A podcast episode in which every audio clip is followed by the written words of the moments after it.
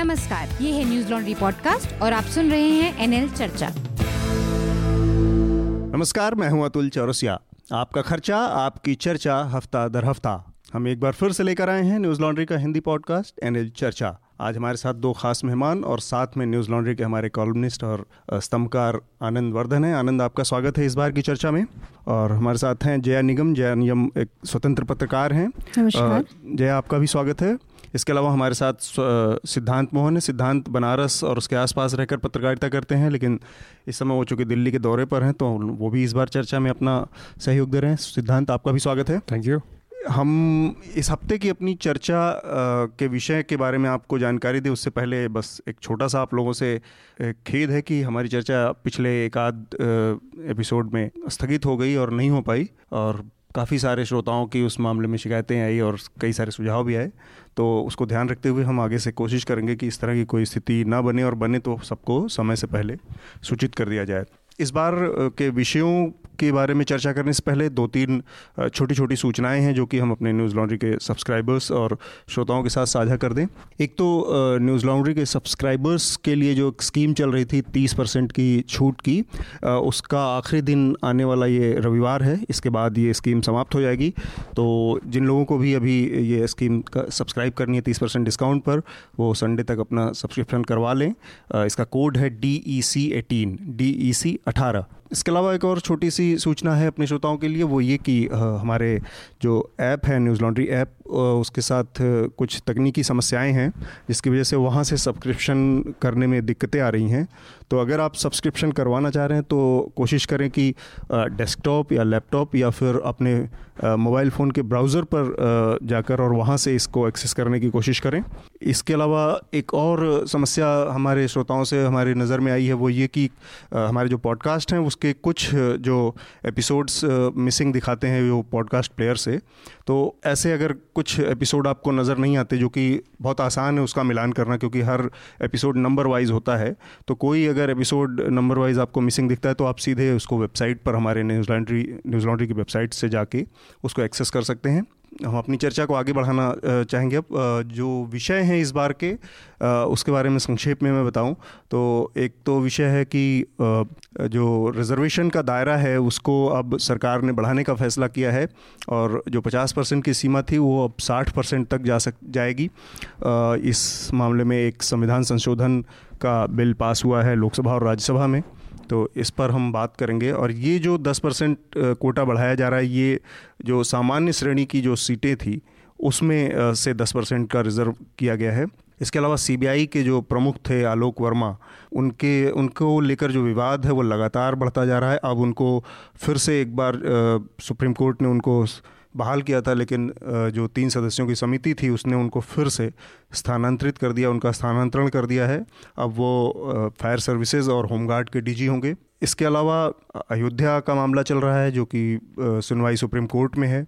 उसकी अगली तारीख पड़ गई है अब 29 जनवरी को। इस सुनवाई के टलने की वजह रही जस्टिस यू यू ललित का इस मामले से अपने को अलग करना क्योंकि कुछ अतीत में ऐसा हुआ है कि जिस, यू यू ललित कल्याण सिंह जो कि उत्तर प्रदेश के मुख्यमंत्री थे, उनके पक्ष में इस मामले की में वकील रह चुके हैं अयोध्या से जुड़े मामले में।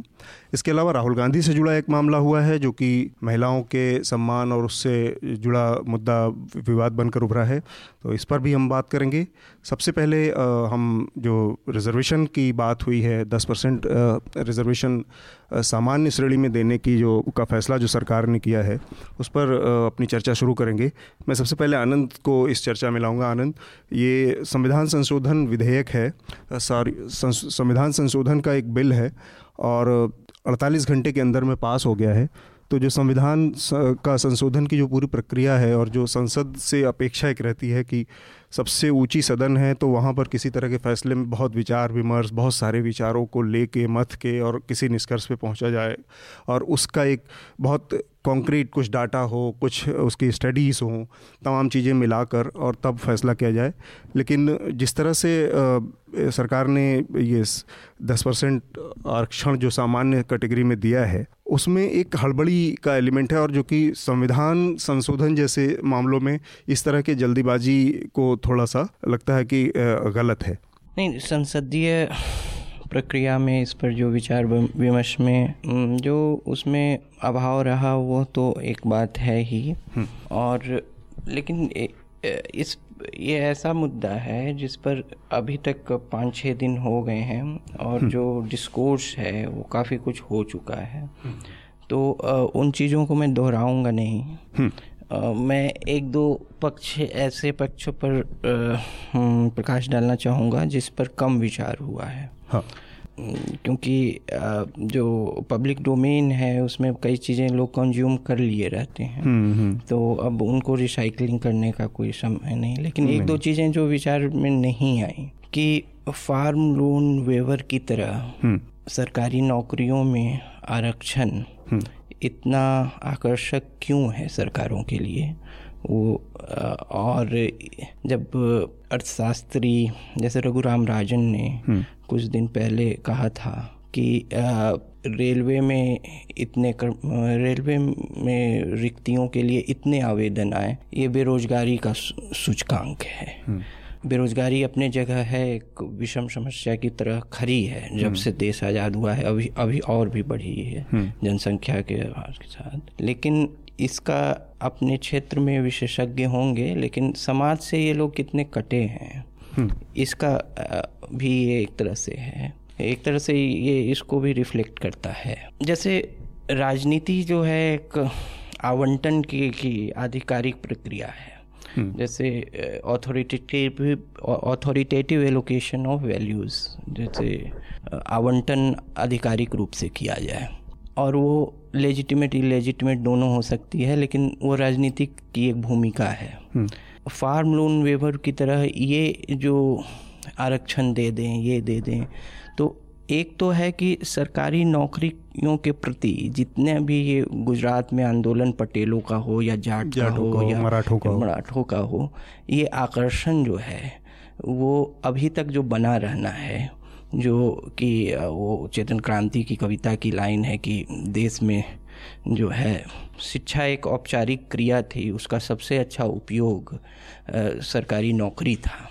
तो हमारे हमारे बिहार में एक कहावत है कि करिए तो नौकरी सरकारी नहीं तो बेचिए तरकारी। तो उस तरह का तो वो वो जो है उसका वो आकर्षण बना रहना और वो ये एक जो उसके विकल्प नहीं आए हैं और उसका राजनीतिकरण होता रहेगा, क्योंकि युवाओं के लिए जब तक वो आकर्षक है, वो एक संसाधन के तौर पे जो कि राजनीतिक वर्ग वितरित कर सकता है, वो एक आकर्षण बना रहेगा और ये एक रिसोर्स के तरह, एक अस्त्र की तरह लोग यूज़ करते रहेंगे।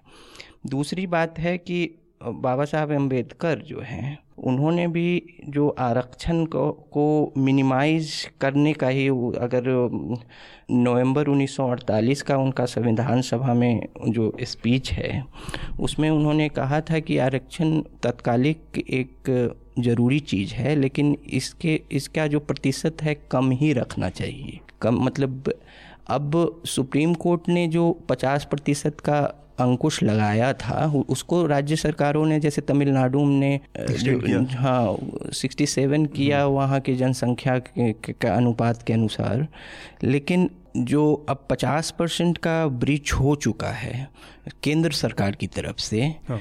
तो अब ये एक पेंडोराज बॉक्स के खुलने के जैसा है हम्म। कि अब पचास प्रतिशत से साठ हुआ। तो अब तो दरवाजे खुल तक जाएगा अब दरवाजे खुल गए। ये हुआ। अब तीसरी चीज़ है जो कि जिस पे कम विचार हुआ है कि सरकारी नौकरी वो वो नहीं होती है कि भाई लो नौकरी ले लो। उससे पहले जो प्रक्रिया है परीक्षा की हम्म। जो प्रतिस्पर्धा होती है तो जो प्रतिस्पर्धी जो है वो कुछ मार्क्स से छूटता है किसी का। तो उसके मन में क्या आता है कि पहली कि मुझ मुझे आरक्षण मिला रहता तो मैं अंदर चला गया रहता हम्म। दूसरा चीज़ आता है कि शायद बेहतर भाग्य होता या जा, मैं ज़्यादा मेहनत करता तो अंदर जाता ज़्यादा मामलों में दूसरी बात आती है हम्म। क्योंकि एक बार आप बहुत मेहनत कर लिए हैं बहुत समर्पित ढंग से तो आपके दिमाग में ये नहीं आता है कि मैं आरक्षण की वजह से रह गया आपके दिमाग में यही ज़्यादा आता है कि बेहतर भाग्य या बेहतर मेहनत से हम मैं अंदर जा सकता था हम्म। तो आ, कहने का मतलब कि ये कौन से प्रतिस्पर्धी कौन युवा युवा वर्ग में किस सेक्शन को ये टारगेटेड है हम्म। कि जो ये समझ रहे हैं कि ये डोल आउट है मुझे नौकरी अब मिलेगी हम्म। ऐसा नहीं है वो दस परसेंट में जो है अब भारत की जो जनसंख्या है उसका पर कैपिटा इनकम एक लाख बीस हज़ार है। इन्होंने आठ लाख किया। हम्म। उससे नाइन्टी फाइव परसेंट जनसंख्या एलिजिबल है उस जन, हम्म, हम्म। इन भारत का पंचानवे प्रतिशत जनसंख्या उसके लिए एलिजिबल है। अब वो पंचानवे परसेंट में आप फाइट कीजिए फिर से। सो तो ये इसका राजनीतिक फ़ायदा भी जो है एस सी जो dilution act atrocities dilution act केंद्र ने नहीं किया उससे ऊँची जाति का ऐसा माना जा रहा है कि उसके वोट वोट बैंक कम हो रहे हैं हम्म। उसको थोड़ा सा करने के लिए ये लेकिन ये अपर कास्ट के लिए भी बहुत कन्फ्यूजिंग एक और हाँ जो आप बात कह रहे हैं आनंद इसमें एक तो ये है कि इसका राजनीतिक मकसद ज़्यादा है क्योंकि अल्टीमेटली जो सब इस समय समस्या बड़ी है देश के सामने वो है कि रोज़गार हैं कि नहीं। आप दस परसेंट कर दीजिए बीस परसेंट कर दीजिए आरक्षण आप हंड्रेड परसेंट आरक्षण कर दीजिए। असली सवाल वहाँ फिर भी बना रहेगा कि रोज़गार जनरेट हो रहे हैं कि नहीं। ये दस परसेंट पाँच परसेंट कर देने से वो वाली समस्या तो हल होने नहीं जा रही है। दूसरी बात ये कि सरकारी नौकरियाँ हैं कितना? आ, मैं इसमें सिद्धांत और जया आप लोगों को जोड़ना चाह रहा हूँ। एक तो ये कि जो जो आरक्षण का क्राइटेरिया था वो आरक्षण ना तो कोई नौ गरीबी हटाने का उन्मूलन के नियत से लाया गया था, ना वो कोई ऐसा था कि उसका आर्थिक उसका वो हो, जैसा कि आनंदी बता रहे थे। ये अभी इसका एक लक्ष्य था सामाजिक बराबरी करना। उस तबके के बीच में उन लोगों को ले जाके बिठाना, उठना, बैठना, सिखाना, उन लोगों के बीच में, जिन लोगों की अभी तक उस पर मोनोपोली मानी जाती थी कि कोई बाबू या साहब कौन होगा और चपरासी कौन होगा तो हमारे यहाँ बहुत सारी चीज़ें जो जातियों से तय थी, उसको ख़त्म करने का मकसद था, वो एक लक्ष्य उसका था ये आरक्षण। अब जो जिस दिशा में बात जा रही उसमें लंबे समय से हम देख रहे थे कि आर्थिक आधार पर होना चाहिए, आर्थिक आधार पर होना चाहिए, पर वो पूरे उसके बेसिक रिजर्वेशन के जो अफर्मेटिव एक्शंस के मैंडेट को ही फेल करने वाली बात है। सिद्धांत आपसे मैं जानना चाहूँगा, इसके बाद जया आपसे। आप जो बेसिकली कह रहे हैं आर्टिकल पंद्रह चार और आर्टिकल सोलह चार में सोशली और एक एजुकेशनली बैकवर्ड का ज़िक्र आता है। लेकिन इकोनॉमिकली बैकवर्ड को बार बार हम टेबल पे देख रहे थे नरेंद्र मोदी उसको लेकर आ गए कि भाई दस परसेंट इकोनॉमिकली बैकवर्ड है। आप आनंदवर्धन ने बताया कि आठ लाख की बात कर रहे हैं आप। हम्म। मैंने आप छाछठ हज़ार रुपये हर महीने कमाने वाले व्यक्ति को आप मांग मान छाछठ हज़ार से कम कमाने वाले व्यक्ति को आप मांगते हैं कि वो गरीब है। तो एक तो ये तरीका है लेकिन ये भी देखना है अभी इसमें कि ये इकोनॉमिकली बैकवर्ड का एक क्लॉज जोड़ने पर भी क्या ये बन पा रहा है? ये कोई कोई पिक्चर बन पा रही है? क्योंकि अभी सुप्रीम कोर्ट हो सकता है पॉसिबली क्वेश करे इसको। हम्म। तब मुझे तब मेरे लिए एक इंटरेस्टिंग पॉइंट है तब बीजेपी का क्या होगा? तब बीजेपी की इस पूरी पॉलिटिक्स का टेन परसेंट की पॉलिटिक्स का क्या करेगी बीजेपी आई मीन कि अभी मुझे नहीं लगता है कि रिजर्वेशन की ज़रूरत थी। बीजेपी कह रही है कि दस परसेंट रिजर्वेशन हम आठ लाख कम से कम कमाने वालों को या इतना इतना हेक्टेयर लैंड वालों को वालों को देंगे। अब इस दस परसेंट में केवल हिंदू सवर्ण नहीं आएगा। इसमें मुस्लिम भी आएँगे ईसाई भी आएँगे सिख भी आएँगे। लेकिन प्रोजेक्शन क्या है मीडिया में? प्रोजेक्शन मीडिया में ये है कि सवर्ण सवर्णों को आरक्षण मिल रहा है। हम्म। तो बीजेपी अपने प्रोजेक्शन से सवर्ण वोट बैंक साधना चाह रही है। मैं बनारस से आता हूँ। बनारस हिंदू यूनिवर्सिटी पे पिछले से दो साल पहले मैंने एक स्टोरी की थी। हमारे पास रोस्टर है हम्म। कि वहाँ पे नौ नौ सौ पोस्टों पे नौ सौ टोटल जो पोस्ट है असिस्टेंट प्रोफेसर की उस पर साढ़े आठ सौ जनरल कैटेगरी के लोग भरे हुए हैं। हम्म। एक एसटी नहीं है। एस सी पंद्रह है ओबीसी ओ बी सी पैंतीस है। हम्म। ये ऐसे आप आरक्षण की ज़रूरत ही क्या है? अगर सवर्ण के के लहजे से बात की जाए। हम्म। तो देखना ये है कि इकोनॉमिकली बैकवर्ड जोड़ के भी आप क्या कर रहे हैं? बेसिकली हम्म। ये है कि 90 में लागू हो जाने के बाद भी आरक्षण जो ओबीसी का और दलितों का आरक्षण आज़ादी के बाद से ही लागू है। उसके बाद भी यूनिवर्सिटीज़ जैसे आपने बीएचयू का ज़िक्र किया ये लोग अपनी विल पे जब चाहें जब चाहें जैसे चाहें इन चीज़ों का माहौल उड़ाती ही रहेंगे। हाँ। या इन चीज़ों को डिच करती रही हैं नियम कानूनों को जो उसकी संवैधानिक बाध्यता एक तरह से है। जय आपका क्या रुख है ये जो दस परसेंट आरक्षण देने की बात आई है सरकार जैसे कि सिद्धांत ने कहा कि इकोनॉमिकली वीकर सेक्शन के लिए लाया गया है आरक्षण। हम्म। लेकिन इस पर जो सोशल मीडिया में प्रतिक्रियाएँ आ रही हैं उसको देख करके ऐसा लगता है कि इकोनॉमिकली वीकर सेक्शन जो है वो सारे ही धर्मों में बटेगा? क्योंकि अभी तक इस पर भी आ, बहुत लॉजिकल कुछ नहीं आया है कि कैसे वो इकोनॉमिकली वीकर सेक्शन तय करेंगे। हम्म। सरकार कैसे तय करेगी? तो अभी जो प्रतिक्रियाएँ आ रही हैं उसके हिसाब से ऐसा लग रहा है कि ये सारे ही धर्मों के बीच में बटेगा। अब इसमें एक बात आ रही है कि जैसे यूथ फॉर इक्वलिटी जो कि सवर्णों का एक फोरम है वो इसके अगेंस्ट में कोर्ट में गया है। हम्म। तो मतलब सवर्णों के अंदर से भी दो तरह की बातें हैं। हम्म। आप गरीब सवर्ण कैसे डिसाइड करेंगे? इसको लेकर के आने वाले समय में मुझे लगता है कि एक बड़ी डिबेट सोसाइटी में उठने वाली है। दूसरा अगर महिलाओं के एंगल से सोचें कहीं मैंने सोशल मीडिया पे बड़ा इंटरेस्टिंग कमेंट पढ़ा कि अगर आप इकोनॉमिकली वीकर सेक्शन के लिहाज से सोचेंगे ज़्यादातर महिलाएँ जो हैं सभी धर्मों की। हम्म। वो इकोनॉमिकली वीकर सेक्शन के कैटेगरी के अंतर्गत आएँगी। तो इस लिहाज से देखें तो देश के अंदर ज़्यादातर महिलाएँ जो होंगी वो आरक्षित श्रेणी के अंतर्गत आएँगी। तो ये आने वाले समय में इसका प्रभाव क्या होगा और कैसे सरकार इसको आगे हैंडल करने जा रही है ये देखना मेरे लिए काफ़ी इंटरेस्टिंग है। नहीं एक और चीज़ आपने जो ज़िक्र किया अ, कि महिलाओं महिलाओं के लिए तो तैंतीस परसेंट रिजर्वेशन की बात चल रही है जो कि विधायिका में उसी पर अभी एक मत नहीं बन पाया है। तो उसको लेकर सरकारों की मतलब ये कहा जा सकता है कि बेसिकली आरक्षण या इस तरह की जो चीज़ें हैं, इनका पूरी तरह से केवल राजनीतिक मकसद से इस्तेमाल हो रहा है। और मेरा जो सवाल था, जो कि आनंद से मैंने किया था, उस पर एक टिप्पणी मैं आप दोनों लोगों से भी जानना चाहूँगा कि जब संविधान के, का संशोधन छोटी मोटी बात नहीं है आप ऐसा नहीं कि कोई चलते फिरते विधेयक पास करवा रहे हैं ये वो तो संविधान संशोधन की जब प्रक्रिया, बात होती है तो उसके लिए जिस तरह की गंभीरता, जितने विमर्श, जितने समय की ज़रूरत होती है, वो इसमें नहीं दिया गया, जिस आनंद फानंद तरीके से इसको निपटाया गया। और ये बात सत्ताधारी पक्ष की बात से ही साबित होती है। जब रविशंकर प्रसाद राज्यसभा में बोल रहे थे अगर किसी ने सुना हो वो कह रहे थे कि अभी तो आप देखते जाइए ये स्लॉग ओवर में जब हम बैटिंग करते हैं तो छक्के पड़ते हैं तो ये अभी उस दिशा में पहला छक्का है। तो पता नहीं, उनको पता है कि नहीं रविशंकर प्रसाद को, लेकिन हम लोगों को ये ज़रूर पता है क्योंकि हम लोगों ने थोड़ा सा क्रिकेट को फॉलो किया है और ये कि जो स्लॉग ओवर होता है, वो बेसिकली माइंडलेस गेम होता है। वो आँख बंद करके धुआंधार बल्ला भाजने का खेल होता है। तो वो इन्होंने मान भी लिया कि हम लोग बिना दिमाग लगाए अप्लाई किए, केवल मार रहे हैं, उसमें कैच आउट भी होंगे विकेट भी गिरेगा, सब कुछ होगा। क्या होगा हमको नहीं पता आगे जाके, वो पूरी टीम कोलैप्स भी कर सकती है, पूरी टीम रनों का अंबार भी खड़ा कर सकती है। तो इस तरह से एक स्लॉग ओवर में वो धुआंधार बैटिंग कर रहे हैं। लेकिन जिस चीज़ की ज़रूरत है वो स्लॉग ओवर की बैटिंग की ज़रूरत नहीं बल्कि ये पाँच दिन का टेक्स्ट टेस्ट हो रहा था जिसमें आपको फॉलो ऑन देना है कि नहीं देना है या टीम कि, कि, को कितने समय तक खेलना है इस पर तय करना था बहुत सोच विचार के क्योंकि आप कॉन्स्टिट्यूशन में एक बड़ा बदलाव करने जा रहे हैं।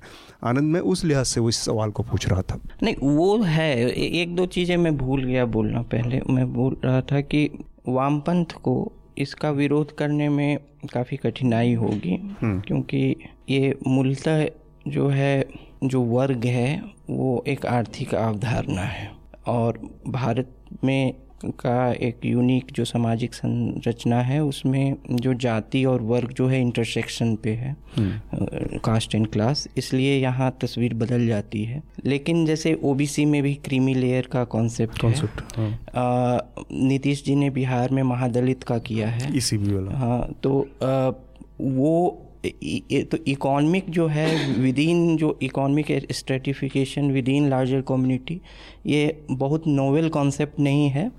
लेकिन फिर फिर जो जया जी ने बात कही वो यूथ फॉर इक्वेलिटी वाली तो उसका विरोध क्योंकि जो मेरिटोक्रेसी की जो मेघावी और मेरिटोक्रेसी का आर्गूमेंट देते थे और फिर आरक्षण के सपोर्ट में तो ये विरोधाभास जो है सवर्ण नेतृत्व में रहेगा कि मेरिटोक्रेसी और फिर आप आरक्षण की की मांग। तो दोनों साथ नहीं चलेगा। तो शायद यूथ फॉर इक्वेलिटी अभी भी मेरिटोक्रेसी आर्गूमेंट पे है इसलिए वो गया है वहाँ। तो ये दो चीज़ें मैं अ, अभी मुझे तो समझ में नहीं आई जैसे यूथ फॉर इक्वलिटी वाली जो का जो जब कोर्ट में गया है तो हम लोग उस पर कोशिश भी कर रहे हैं कि कुछ निकाल के लाएँ। यूथ फॉर इक्वलिटी का स्टैंड एक तो ये था उस समय जब अर्जुन सिंह ने हाँ, एजुकेशनल इंस्टीट्यूशन में में। पाँच छः में लागू किया। तो उस समय ये पूरा ऑर्गेनाइजेशन उस समय का खड़ा हुआ ऑर्गेनाइजेशन है और उनका ये था कि आरक्षण नहीं होना चाहिए। या आरक्षण की जो संवैधानिक सीमा पचास परसेंट है उसी में रहना चाहिए। अब यहाँ पे दो तीन चीज़ें हैं असल में खड़ी होती हैं, जिस पर कि बहुत गंभीरता से अगर सरकार बढ़ भी रही है इस दिशा में तो दो चीज़ें और क्लियर करने की ज़रूरत होती है। इसमें एक तो ये कि जो पचास परसेंट ओपन फॉर ऑल था, सबके लिए था, उस पर 90 के बाद से भी एक कोई संसदीय समिति या कमीशन बनाकर इन आंकड़ों पर विचार किया जाए कि 90s के बाद वो जो 50 परसेंट ओपन सीट्स थी, उन पर किसका प्रभुत्व रहा? आज़ादी के बाद जो 21 परसेंट दलितों और एसटी और एससी के लिए रिजर्वेशन था, उसके अलावा ओपन पर किसका प्रभुत्व रहा? और इसके अलावा, आज भी आप 31 के आंकड़े के आधार पर 1931 के जनगणना के आंकड़े के आधार पर ये रिजर्वेशन का क्राइटेरिया आपने फिक्स किया है। अभी पिछली जो जनगणना हुई है, उसमें भी आपने जातिगत आंकड़े इकट्ठा किए। जब जातिवार आंकड़े आप इकट्ठा करते हैं तो उसको छिपाने का क्या औचित्य है? ताकि समझ में तो आए कि आप रिजर्वेशन दे किसको रहे हैं, कितना दे रहे हैं, उसका लॉजिक क्या है और उसका जस्टिफिकेशन क्या है, उसका साइंटिफिक बंटवारा किस तरह से होगा? विम्स एंड फैंसी में आके दस परसेंट दे देना हो सकता है कि पंद्रह परसेंट की ज़रूरत हो। या ये भी हो सकता है कि लोग ओवर रिप्रेजेंटेड हों। या ये भी हो सकता है कि ओबीसी के लोग सत्ताईस परसेंट पा रहे हैं, वो शायद चालीस परसेंट हो। किसी को कुछ नहीं पता है। इकतीस के आंकड़ों के हिसाब से ये तो दो चीज़ें तय कर दी गई एस टी और इनके लिए। बाकी चीज़ों का, ना तो हमारे पास आंकड़ा है ना उसके ऊपर विचार करने की ज़रूरत होती है और 24 घंटे 48 घंटे में हम कॉन्स्टिट्यूशन अमेंडमेंट कर देते हैं। आ, आप जो कह रहे हैं कि इस तरीके के रिजर्वेशंस के जब भी आए हैं तो उसके पहले सैंपल सर्वेज वगैरह किए गए। कई कमेटीज़ बनी और सैंपल सर्वेज एक्सपर्ट्स को लेकर आया गया। आई मीन 2014 में जब कांग्रेस ने जाट वालों जाटों को दिया था हम्म। और 2015 में उसको कैश किया गया तब भी कोर्ट ने ये ऑब्जेक्शन किया था कि हम्म, आपके हम्म। पास सैंपल सर्वे क्या था यार आपके पास क्या था आधार क्या था इसको बनाने का या उनको इंक्लूड करने का। तो ज़ाहिर सी बात है कि ऐसा करने में एक पूरी रिसर्च मेथोडोलॉजी और उस पूरे सैंपल सर्वे का प्रयोग उन्होंने नहीं किया। बीजेपी ने और बीजेपी गवर्नमेंट ने नहीं किया।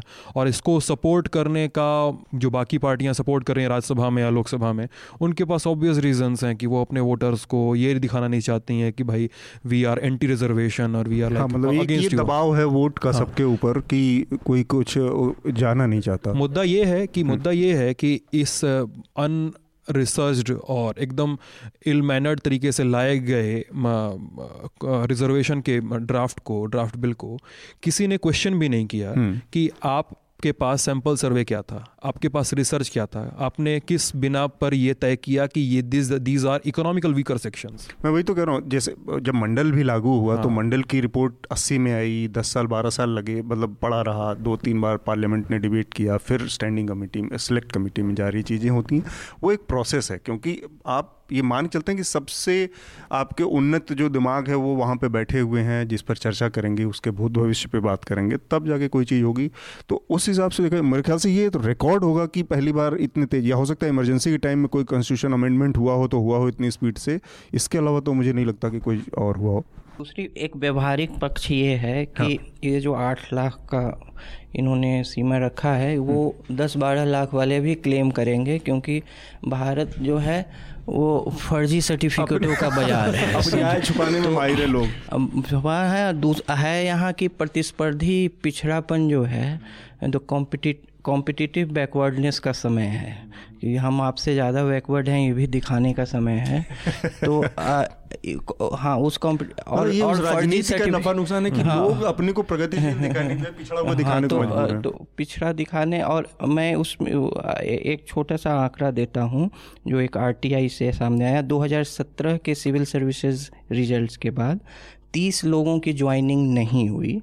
और बाद में पता चला कि उन्होंने फर्जी ओबीसी सर्टिफिकेट लगाया हुआ था। हम्म। और क्रीमी लेयर से बचने के लिए मतलब के लिए फर्जी वो ज़्यादा हायर इनकम ग्रुप में थे क्रीमी लेयर में आ रहे थे फर्जी लगाया हुआ था। तीस लोग उसमें तीन आईएएस में भी आए थे सर्विसेज़ में और एक दो आईपीएस में थे बाकी और एलाइड सर्विसेज़ में थे।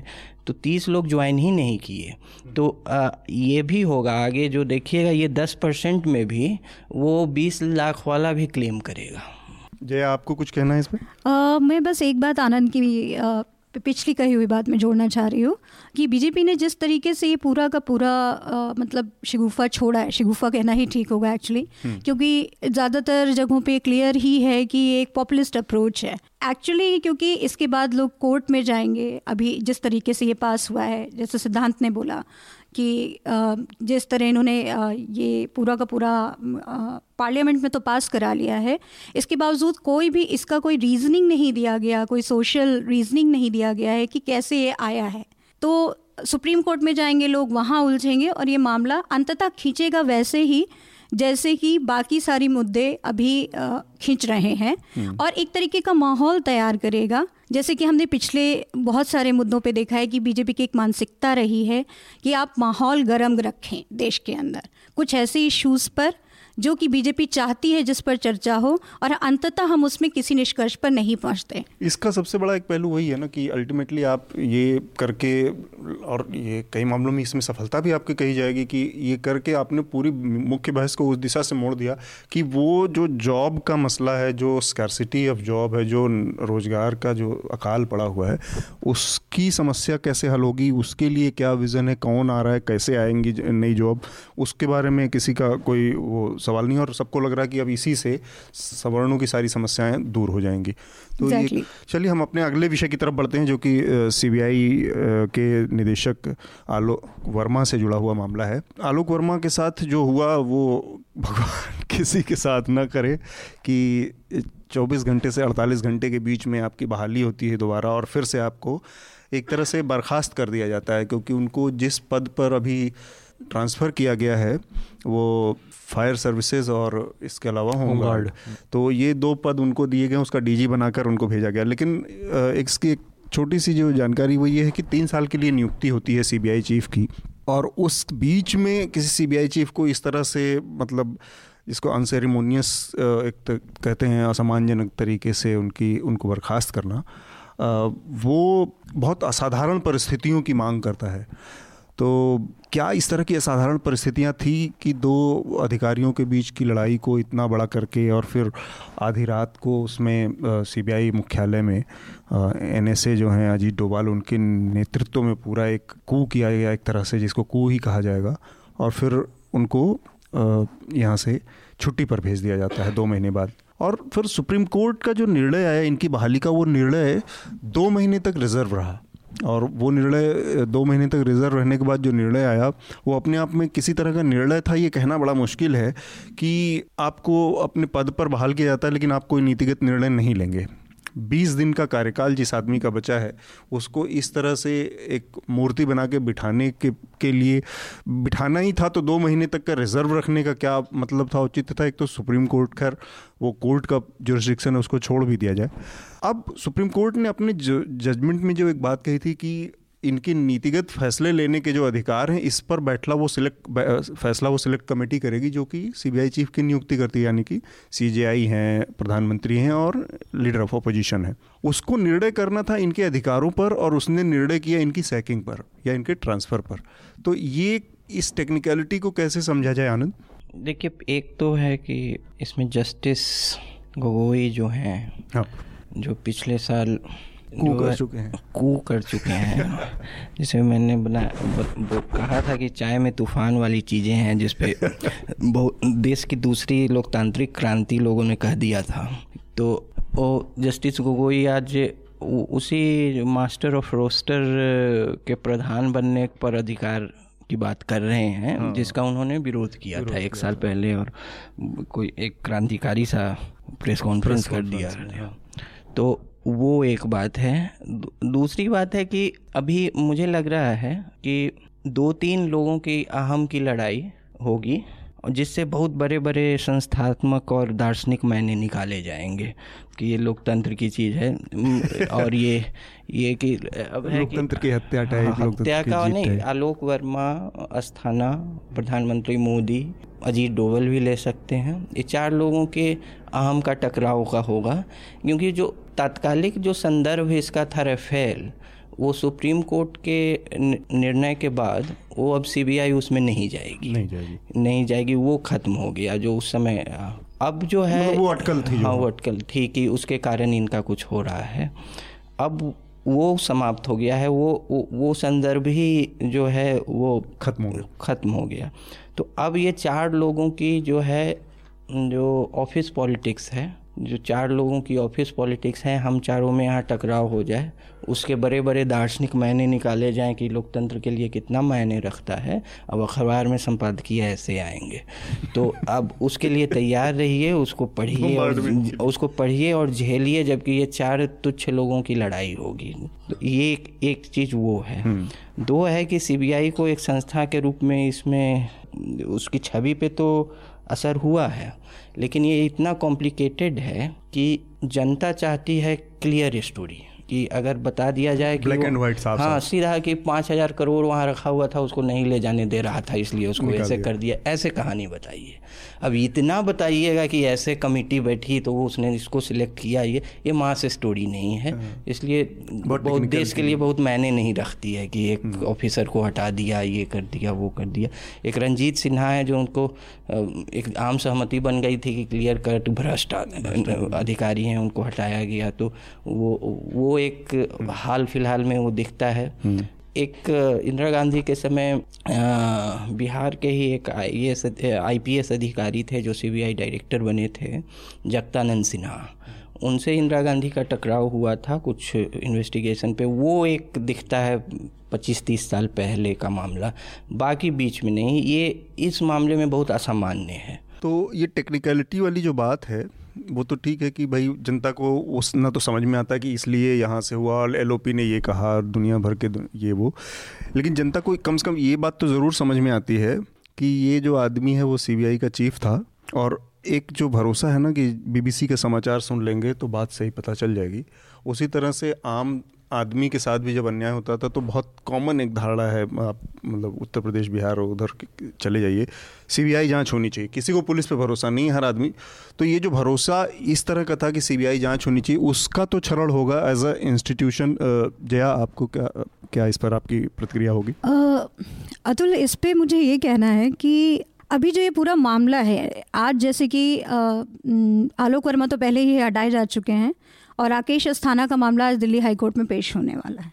तो उस पर भी अभी एक फैसला आने वाला है शाम तक आ ही जाएगा दिल्ली हाई कोर्ट में हाँ दिल्ली हाई कोर्ट में कि आ, वो क्या मतलब क्योंकि वो सीबीआई के नंबर टू पोजीशन पे थे। और ये पूरा ही मामला राकेश अस्थाना वर्सेस आलोक वर्मा का रहा है। तो उस वो अ, फैसला आने के बाद ये तय हो जाएगा कि राकेश अस्थाना जिन पर अजीत डोभाल का हाथ बताया जाता है वो क्या हैसियत रखते हैं सीबीआई में? और जैसे कि आपने एक पॉइंट कहा कि ये जो सिलेक्शन कमेटी थी, ये एक्चुअली इसको दो चीज़ों पर तय करना था कि इसका, एक तो इसके उस जुरिस्डिक्शन में था कि ये ट्रांसफ़र कर सकती है आलोक वर्मा का। दूसरा ये था कि वो ये तय करेगी कि ये क्या करें मतलब क्या क्या ये स्टेप ले सकते हैं? उनके अधिकार क्षेत्र में क्या क्या आता है? इसके बजाय इन्होंने रिमूवल का फैसला लिया है। तो मुझे लगता ट्रांसफ़र है किया है। रिमूवल नहीं है नहीं ये। नहीं अ, जो ट्रांसफ़र हुआ है उसके साथ साथ पहले सैकिंग हुई है। फैसले में दो चीज़ें हैं। सैकिंग का भी है और उसके बाद ट्रांसफ़र का है।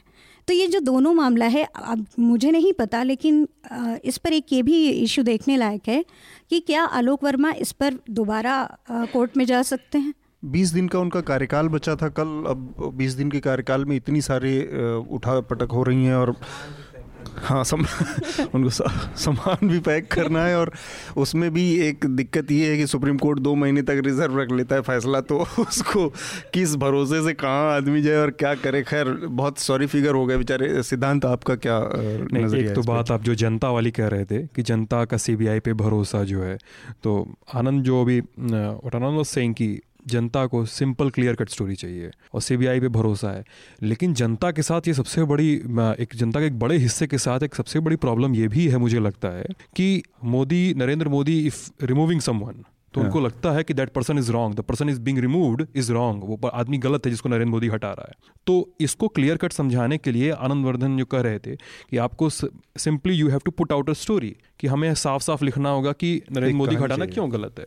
अब बात आती है आलोक वर्मा के ट्रांसफ़र की और इस पर तो आई मीन सीकरी थे I think in the select committee में और मोदी थे और खड़गे थे। नरेंद्र मोदी का होना उस सेलेक्ट कमेटी में इज़ अ बिग क्वेश्चन क्योंकि नहीं नहीं नरेंद्र बेसिकली वो तो स्ट्रक्चर फिक्स है ना या I know but I am I am saying a different thing कि अ, नरेंद्र मोदी का उस कमेटी में होना is a different is questionable for me क्योंकि मेरे ख्याल से this is not C B I versus C B I नहीं है क्योंकि नरेंद्र मोदी के पी एम ओ जो था डायरेक्ट डायरेक्ट इन्वॉल्व था ऑपरेशंस में ई डी और सी बी आई के ऑपरेशन में इन्वॉल्व था। अच्छा वो जो कॉन्फ्लिक्ट है हाँ वो conflict Narendra Modi is PM prime minister itself is involve so as on a moral and ethical ground Narendra Modi का एज या जो भी प्राइम मिनिस्टर हो वो सेलेक्ट कमेटी में होना नहीं बनता। सकता है। ऑब्वियसली खड़गे ने पॉइंट आउट किया कि आलोक वर्मा के सबमिशंस को नहीं सुना गया। आलोक वर्मा ने सीवीसी के सामने जो सबमिशंस दिए थे और उनके जो पॉइंट्स थे उनको नहीं सुना गया। केवल सीवीसी के रिकमेंडेशंस को देखा गया और उसके आधार पे आलोक वर्मा का को रिमूव किया गया। तो ऐसे में इतना क्लियर पिक्चर बन नहीं रहा है कि आलोक वर्मा को हटाया जा रहा है या उसमें क्या बन रहा है क्या खिचड़ी पक रही है उल्टा सीधा तिया पाचा कर रहे हैं। मल्लिकार्जुन खड़गे ने जो अपना डिसेंट नोट दिया है उसमें दो तीन जो चीज़ें हैं वो उस इसी तरफ़ इशारा करती हाँ। उन्होंने एक, एक जाँच की मांग की उन्होंने कहा कि उस आदमी को अपना पक्ष रखने का भी मौका नहीं दिया गया हम्म। और एक बहुत इंटरेस्टिंग चीज़ है इस पर आनंद थोड़ा लीगल पर्सपेक्टिव से अगर कुछ मुझे मतलब मैं इसको समझने में नाकाम रहा कि जस्टिस सीकरी को जो आखिरी मोमेंट पे चीफ सी सीजीआई चूँकि उसके सदस्य थे उन्होंने अपने को उससे अलग करके और नॉमिनेट कर दिया सीकरी को जस्टिस सीकरी जो 12 घंटे 10 घंटे पहले उस कमेटी में आए नॉमिनेट हुए, उन्होंने अब या तो मैं ये कहूँ कि आदमी सुपरमैन की स्पीड से सारी चीज़ों को समझ लिया, अध्ययन कर लिया, दोनों पक्षों की जान लिया, समझ लिया और एक निष्कर्ष पे पहुँच गया। या फिर दस मिनट, दस घंटे के अंदर में जो आदमी शामिल हुआ, वो इतने लंबे समय से चले आ रहे घटनाक्रम के ऊपर, इतना जजमेंटल निर्णय देना खड़गे का समझ में आता है मोदी जी का समझ में आता है सीकरी साहब का जो उसमें दो एक वाला अंतर था उस पर कुछ कहा जा सकता है एक चीज़ मुझे याद नहीं है कि हम्म। सीकरी इस मामले को पहले भी सुने हैं कि नहीं हम्म। क्योंकि जो पहले सुनवाई हुई थी हम्म। तो ये इसमें थोड़ा सा इंफॉर्मेशन गैप है मैं नहीं जानता याद नहीं है मुझे हाँ।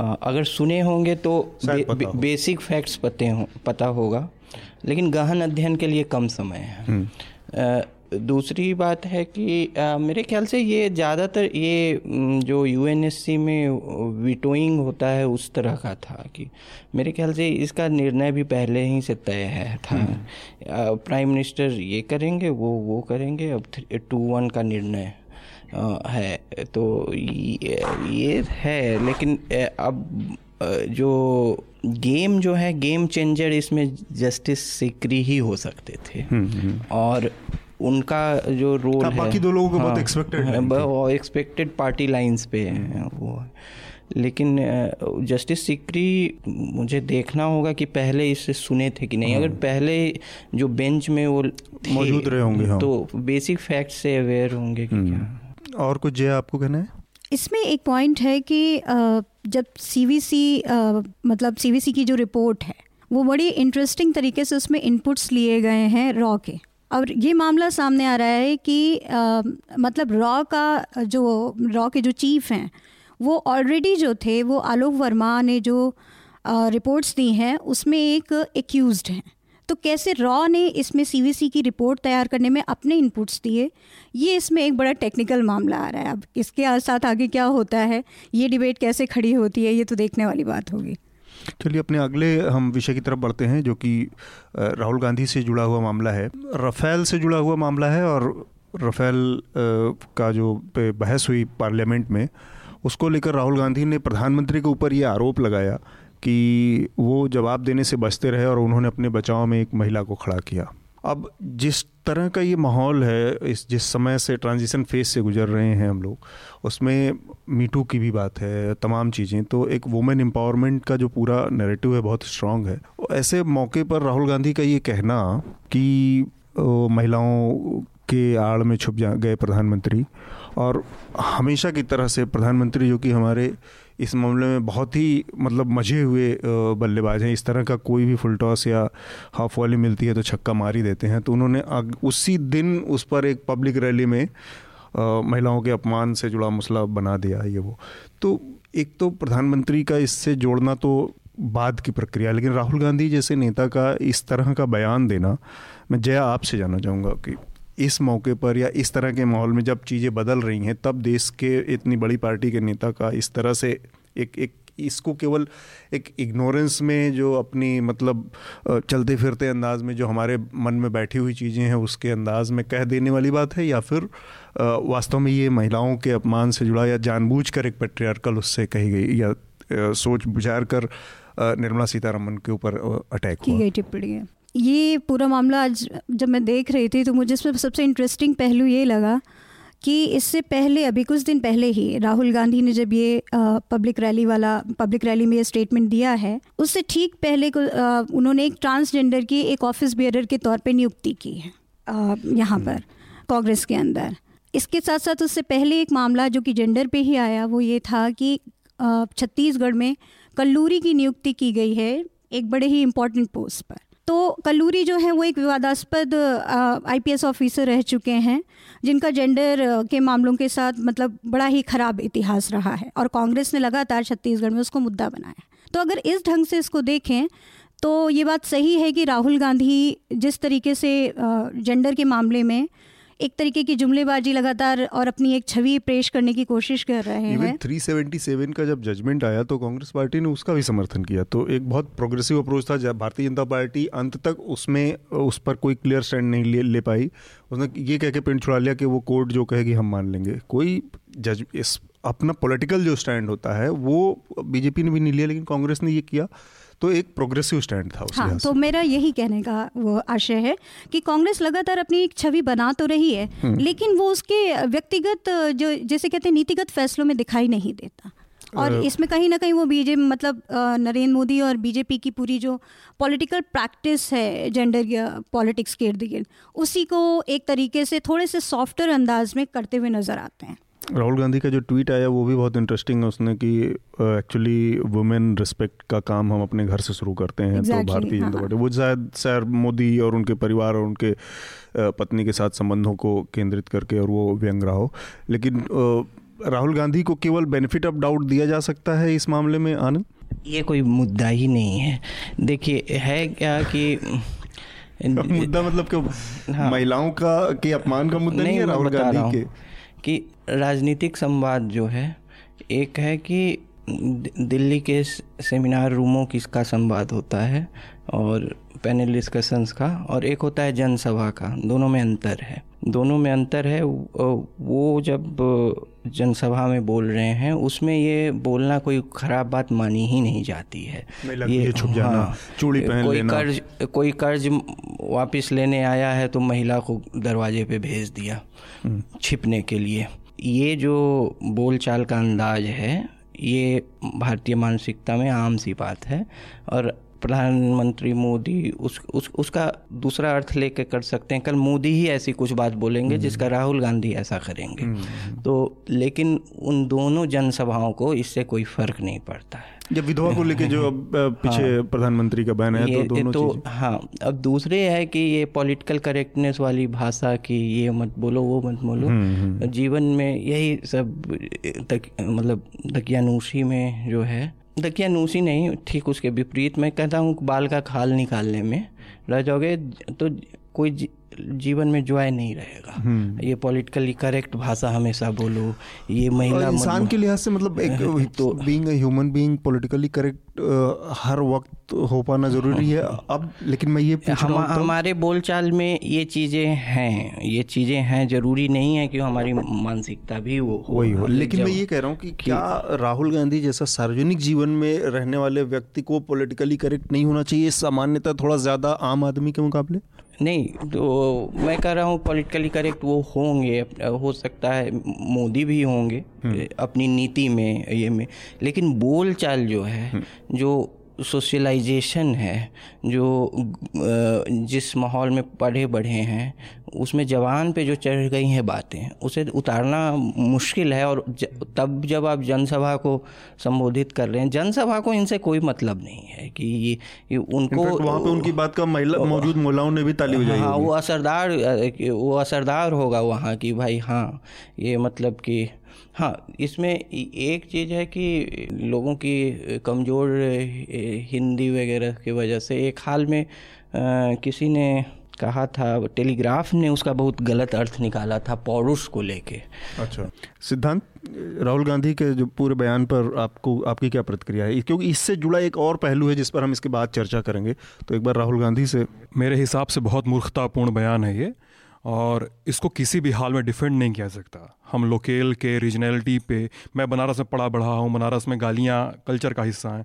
मैं जाके पब्लिक रैली से गाली देने लगूँ तो आप नॉर्मलाइज नहीं कर सकते उसको ना? हम्म। हम वो मैं कर नहीं सकता। तो ये इसको इस तरह के बयानों को मूर्खतापूर्ण ही कहा जाएगा और इसको नरेंद्र मोदी स्केप की तरह ले रहे हैं। हम्म। राहुल गांधी बोल रहे हैं ये और नो में जवाब दीजिए। But Narendra Modi is like कि आप तो स्त्री विरोधी हैं।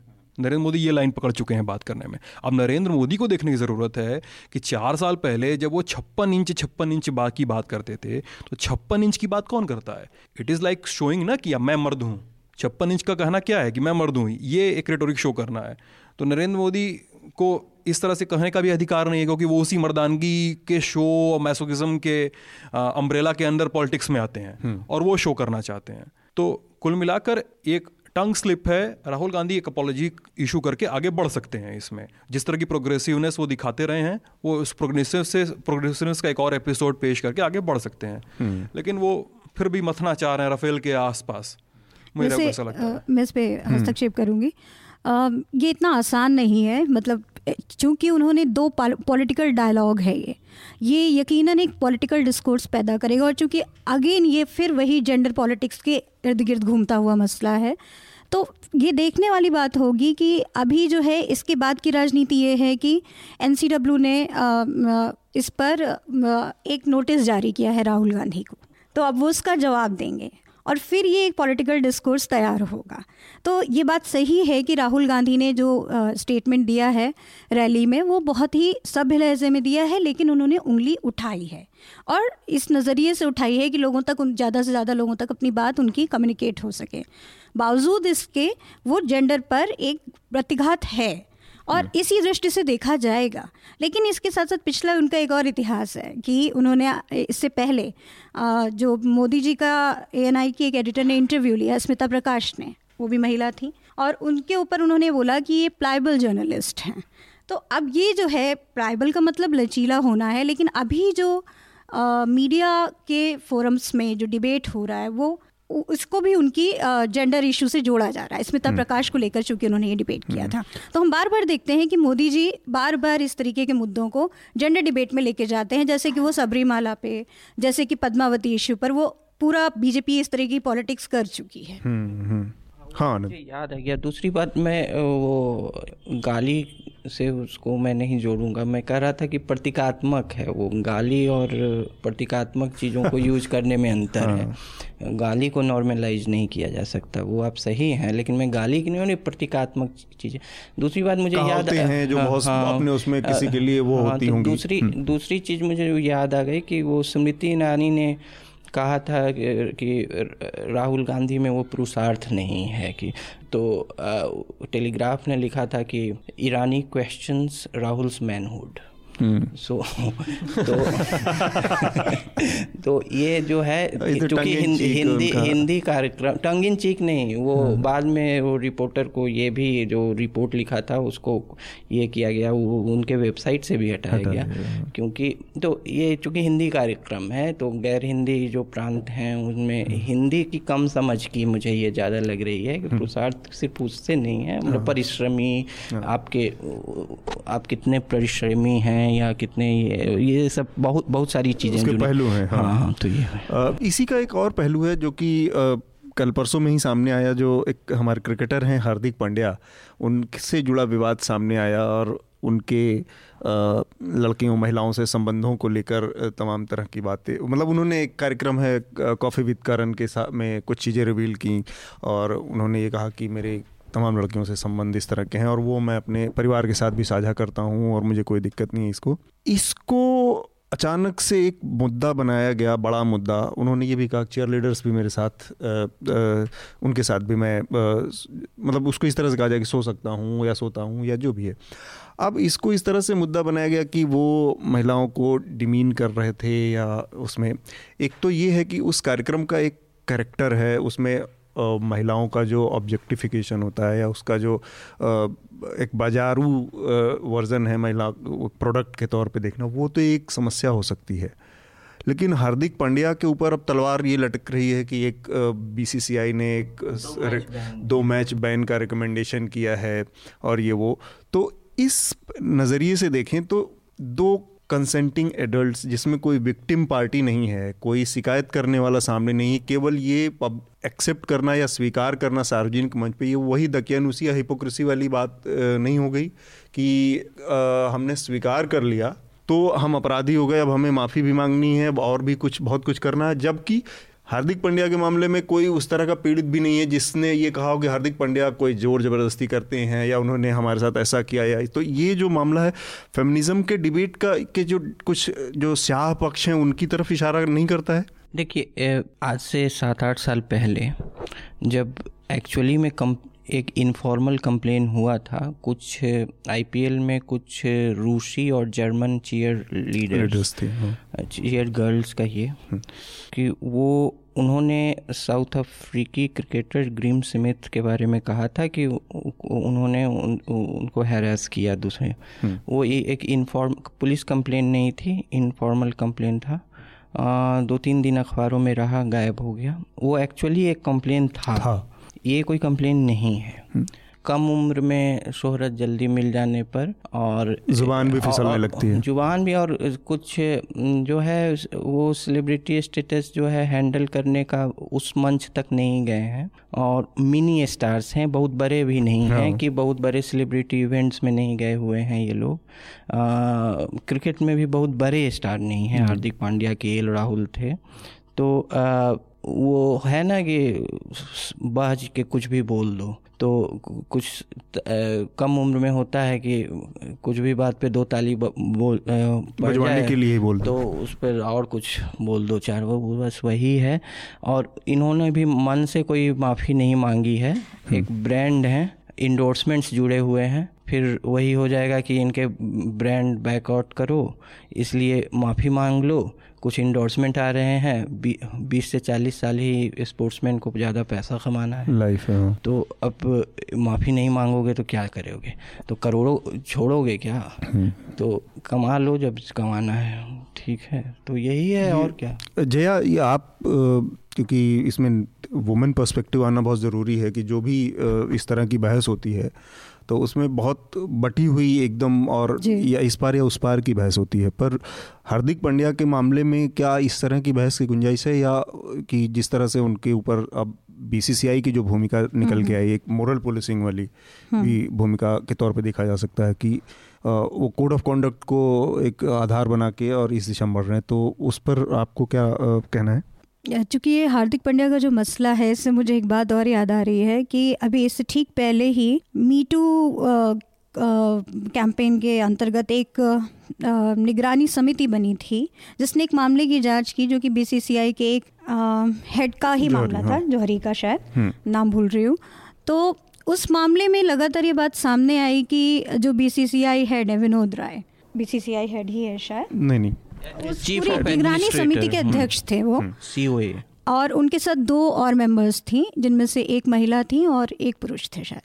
तो उन दोनों ही उनसे इतफाक नहीं रखते थे बावजूद इसके जो आरोपी थे उनको क्लीन चिट थमाई गई। यही वही बीसीसीआई है जो अभी हार्दिक पंड्या के मामले में उनको कोड ऑफ़ कंडक्ट समझा रही है। तो हमें ये ये भी देखना होगा कि एक्चुअली हमारी संस्थाएँ जो हैं जेंडर इश्यूज़ को लेकर के ये जो पॉलिटिकल माहौल देश में तैयार हो रहा है ये इससे अलग नहीं है ये वैसे ही काम कर रही हैं हम्म। एक तरफ़ वो नोटिस थमाने में और लोगों को कोड ऑफ़ कंडक्ट समझाने में देर नहीं करती दूसरी तरफ़ उनकी अगर व्यक्तिगत कार्यप्रणाली देखें तो वो बिल्कुल भी उनके इस बिहेवियर से इतफाक नहीं रखती हम्म। हुई दिखती है हम्म। दूसरा मामला जैसे हार्दिक पंड्या का ये जो बयान है कॉफ़ी विद करण में या जहाँ दिया है हाँ। उन्होंने इसमें एक बात बहुत इंटरेस्टिंग लग रही है मुझे कि क्या ऐसा नहीं लगता इसको सुनकर के कि ये वही आ, मतलब चीकी होना है सेक्सुअल रिलेशंस को लेकर के महिलाओं के साथ जो कि एक ट्रॉफी की तरह समझा जाता है कि जितनी महिलाओं के साथ हमारे संबंध होंगे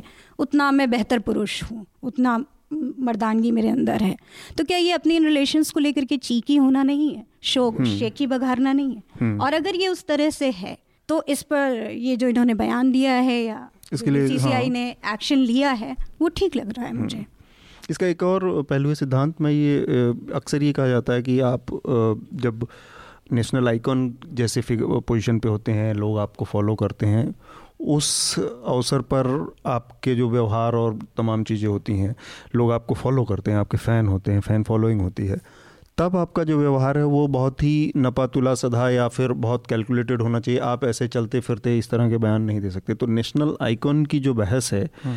उस बहस के लिहाज से देखा जाए तो कहीं लगता है कि ये ब्रीच कर रहे थे। हालाँकि एक उसके पहलू पर आनंद ने रोशनी डाली है कि ना उतनी उम्र है ना उतनी समझ है। फिर भी नहीं मुझे लगता है कि नेशनल आइकन का रवैया जैसा होना चाहिए। बहुत प्योरिस्ट किस्म की डिबेट है हाँ। कि किसी को कैसा होना चाहिए। आप एक कोड बना रहे हैं। I I mean mean, Hardik Pandya का केस देखिए।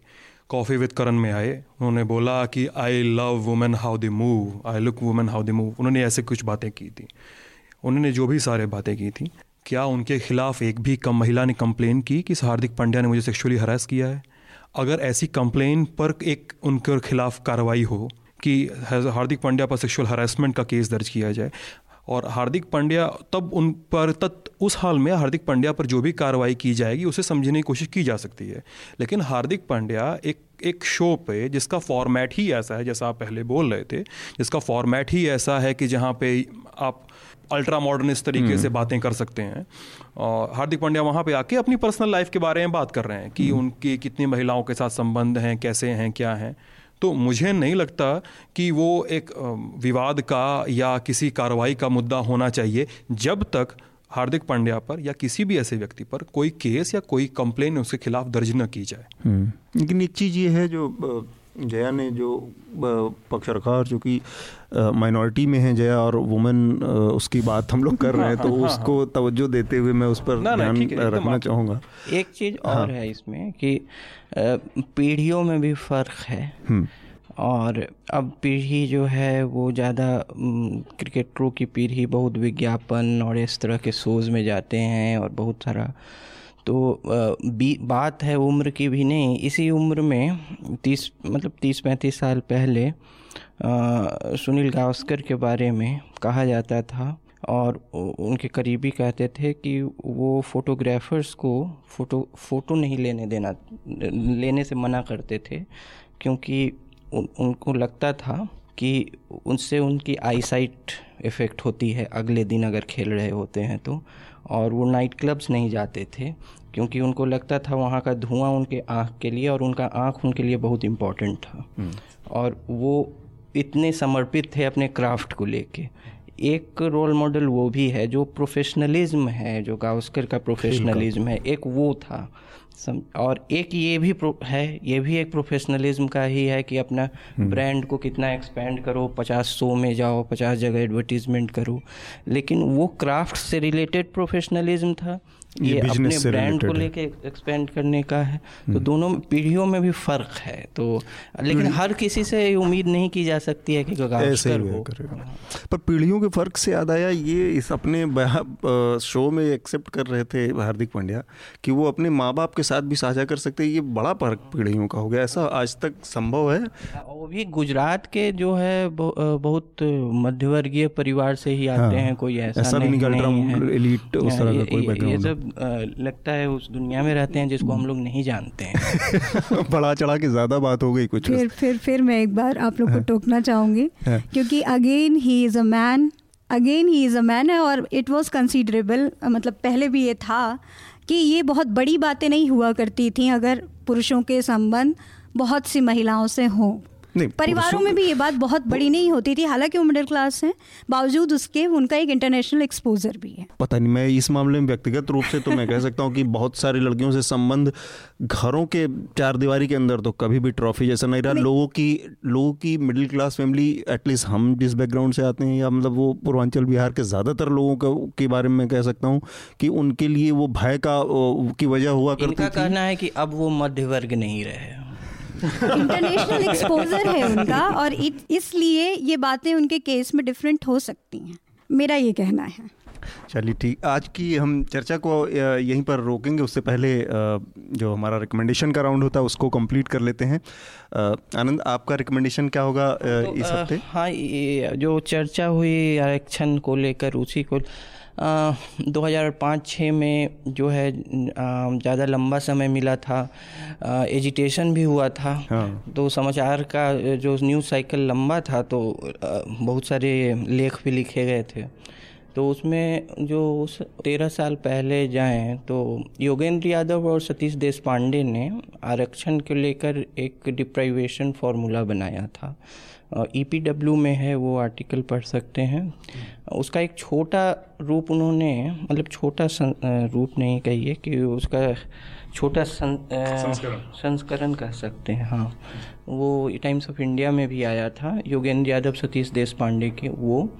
फिर जो अब विलुप्त हो गया जो नेशनल नॉलेज कमीशन था जिससे समाजशास्त्री एंड्री बेटली और प्रताप भानु मेहता ने इस्तीफ़ा दिया था। जो हाँ इस्तीफ़ा दिया था वो नीतिगत कारणों से ही इस पर उनकी सरकार से भिन्न मत थे। तो उस पर उन्होंने जो प्रताप भानु मेहता ने प्राइम मिनिस्टर मनमोहन सिंह को बहुत लंबी चिट्ठी लिखी थी और एफर्मेटिव एक्शन क्या होना चाहिए कैसे होना चाहिए वो पढ़ सकते हैं। हम्म। वो सभी उस समय के सभी मुख्य समाचार पत्रों में प्रकाशित हुआ था। तो ये दो थियोरेटिकल कंट्रीब्यूशन उस समय रिजर्वेशन डिबेट पे थे। हम्म। उसको फिर से मतलब रिविजिट करने की ज़रूरत है। ठीक दया आपका रिकमेंडेशन क्या होगा दो किताबें हैं जिनको हम्म। मैं रिकमेंड करना चाहूँगी हम्म। पहली किताब है एलिस वॉकर की द कलर पर्पल पूरी दुनिया में जानी मानी किताब है हम्म। और वो इंटरेस्टिंग इस मायने से है क्योंकि अभी देश में मीटू डिबेट चल रही थी और मैं भी यहाँ विमेन पर्सपेक्टिव ही रख रही हूँ तो उसमें क्या है कि एक शोषण की एक लंबी दास्तान है खास करके जो अमेरिका में रहने वाला अफ्रीकन मूल की औरतें थीं उनकी लंबी दास्तान है उसमें। और ये एक बात और है कि ये इस किताब को पुलित्जर पुरस्कार मिल चुका है। हम्म। दूसरी किताब है आप हुद्री सामयिक प्रकाशन से निकली हुई है 2016 में निकली है ये किताब। और ये रमनिका गुप्ता की आत्मकथा है। रमनिका गुप्ता बिहार में पॉलिटिकल स्पेस में खासकर लेफ़्ट से रिलेटेड उस पर सक्रिय रही हैं। हम्म। और ठीक ठाक एक्टिविस्ट हैं आज भी काफ़ी सक्रिय हैं। उनकी किताब इस मामले में काफ़ी इंटरेस्टिंग है कि वो जब आई थी हिंदी के स्पेस में तो बहुत ही विवादास्पद रही। क्योंकि वो पहली ऐसी किताब है जिसमें पॉलिटिकल स्पेस में जो महिलाओं की ज़िंदगी है उस पर काफ़ी अहम खुलासे हैं और बहुत ही ईमानदारी से किए गए हैं उसके हम्म। अपने स्या और उजले पक्ष हो सकते हैं सिद्धांत आपका रिकमेंडेशन दो चीज़ें। मैं एक तो आज की डिबेट पे ही बहुत रिसेंट है। एम के वेनू का एक आर्टिकल है दवायर पे। हम्म। आ, उन्होंने आलोक वर्मा वाले प्रकरण पे काफ़ी बातचीत की है। बहुत हम्म। सात आठ मिनट में आप पढ़ जाएँगे। सीबीआई वर्सेस सीबीआई क्यों नहीं है और सीबीआई वर्सेस पीएमओ क्यों है इसको थोड़ा सा खोलते हुए उन्होंने इस्टेब्लिश किया है एम के वेनू ने। और एक फ़िल्म है मैंने पिछले हफ़्ते देखी रोमा फ़िल्म का नाम है अल्फासो कुआरो ने बनाई है जिन्होंने ग्रेविटी नाम से एक भी फ़िल्म बनाई थी सनरा ब्लॉक को लेके हम्म। तो आ, मेक्सिको में अपने घर की मेड जो क्लियो नाम था उसका उसको उसके इर्द गिर्द उसने फ़िल्म बनाई है पूरी फ़िल्म ब्लैक एंड वाइट है पूरी फ़िल्म नेटफ्लिक्स पे उपलब्ध है हम्म। और this film really moved me और मेक्सिको का नाइन्टी सेवेंटी का जो आ, पूरा एक सोशल एंड पॉलिटिकल डायलॉग था वो कैसे मूव करता है एक पूरे परिवार को हम्म। तो that is a beautiful film तो मुझे लगता है ये दो चीज़ें मेरे रिकमेंडेशन में हम्म। मैं इस हफ़्ते दो चीज़ें रिकमेंड करूँगा एक तो आनंद रिजर्वेशन से जुड़ी कुछ बहुत एकेडमिक यूनिक और इन डेप्थ चीज़ें बताई जो कि ई e और इस सबसे जुड़ी है। मैं एक बहुत आम आदमी को समझने के लिए लिप मंडल की पाठशाला के नाम से एक वीडियो सीरीज़ है। तो वीडियो है जो कि रिजर्वेशन को बहुत आम आदमी और जिसको बहुत टेक्निकल चीज़ों में नहीं जाना है या नहीं समझना है, उसके समझ के लिए एक सीरीज़ है। वीडियो के ज़रिए समझाती है। तो एक तो वो वीडियो है और दूसरा एक किताब इन दिनों मैं पढ़ रहा हूँ शशि थरूर की द पैराडॉक्सिकल प्राइम मिनिस्टर तो ये दो रिकमेंडेशन मेरे इस हफ़्ते होंगे। इसके साथ ही हम आज की अपनी चर्चा को रोकेंगे। उससे पहले हम जो हमेशा अपने श्रोताओं से एक अपील करते हैं कि न्यूज़ लॉन्ड्री को सब्सक्राइब करें या फिर किसी भी ऐसे मीडिया संस्थान को सब्सक्राइब करें जिसे आप पसंद करते हों, क्योंकि आपके समर्थन से जो मीडिया खड़ा होगा वो आपकी बात ज़्यादा करेगा और किसी भी तरह के पॉलिटिक्स और कॉरपोरेशन के दबाव से भी मुक्त रहेगा। आप सभी लोगों का बहुत बहुत शुक्रिया। न्यूज़ लॉन्ड्री के सभी पॉडकास्ट ट्विटर आई और दूसरे पॉडकास्ट प्लेटफॉर्म पे उपलब्ध हैं। खबरों को विज्ञापन के दबाव से आज़ाद रखें। न्यूज़ लॉन्ड्री को सब्सक्राइब करें।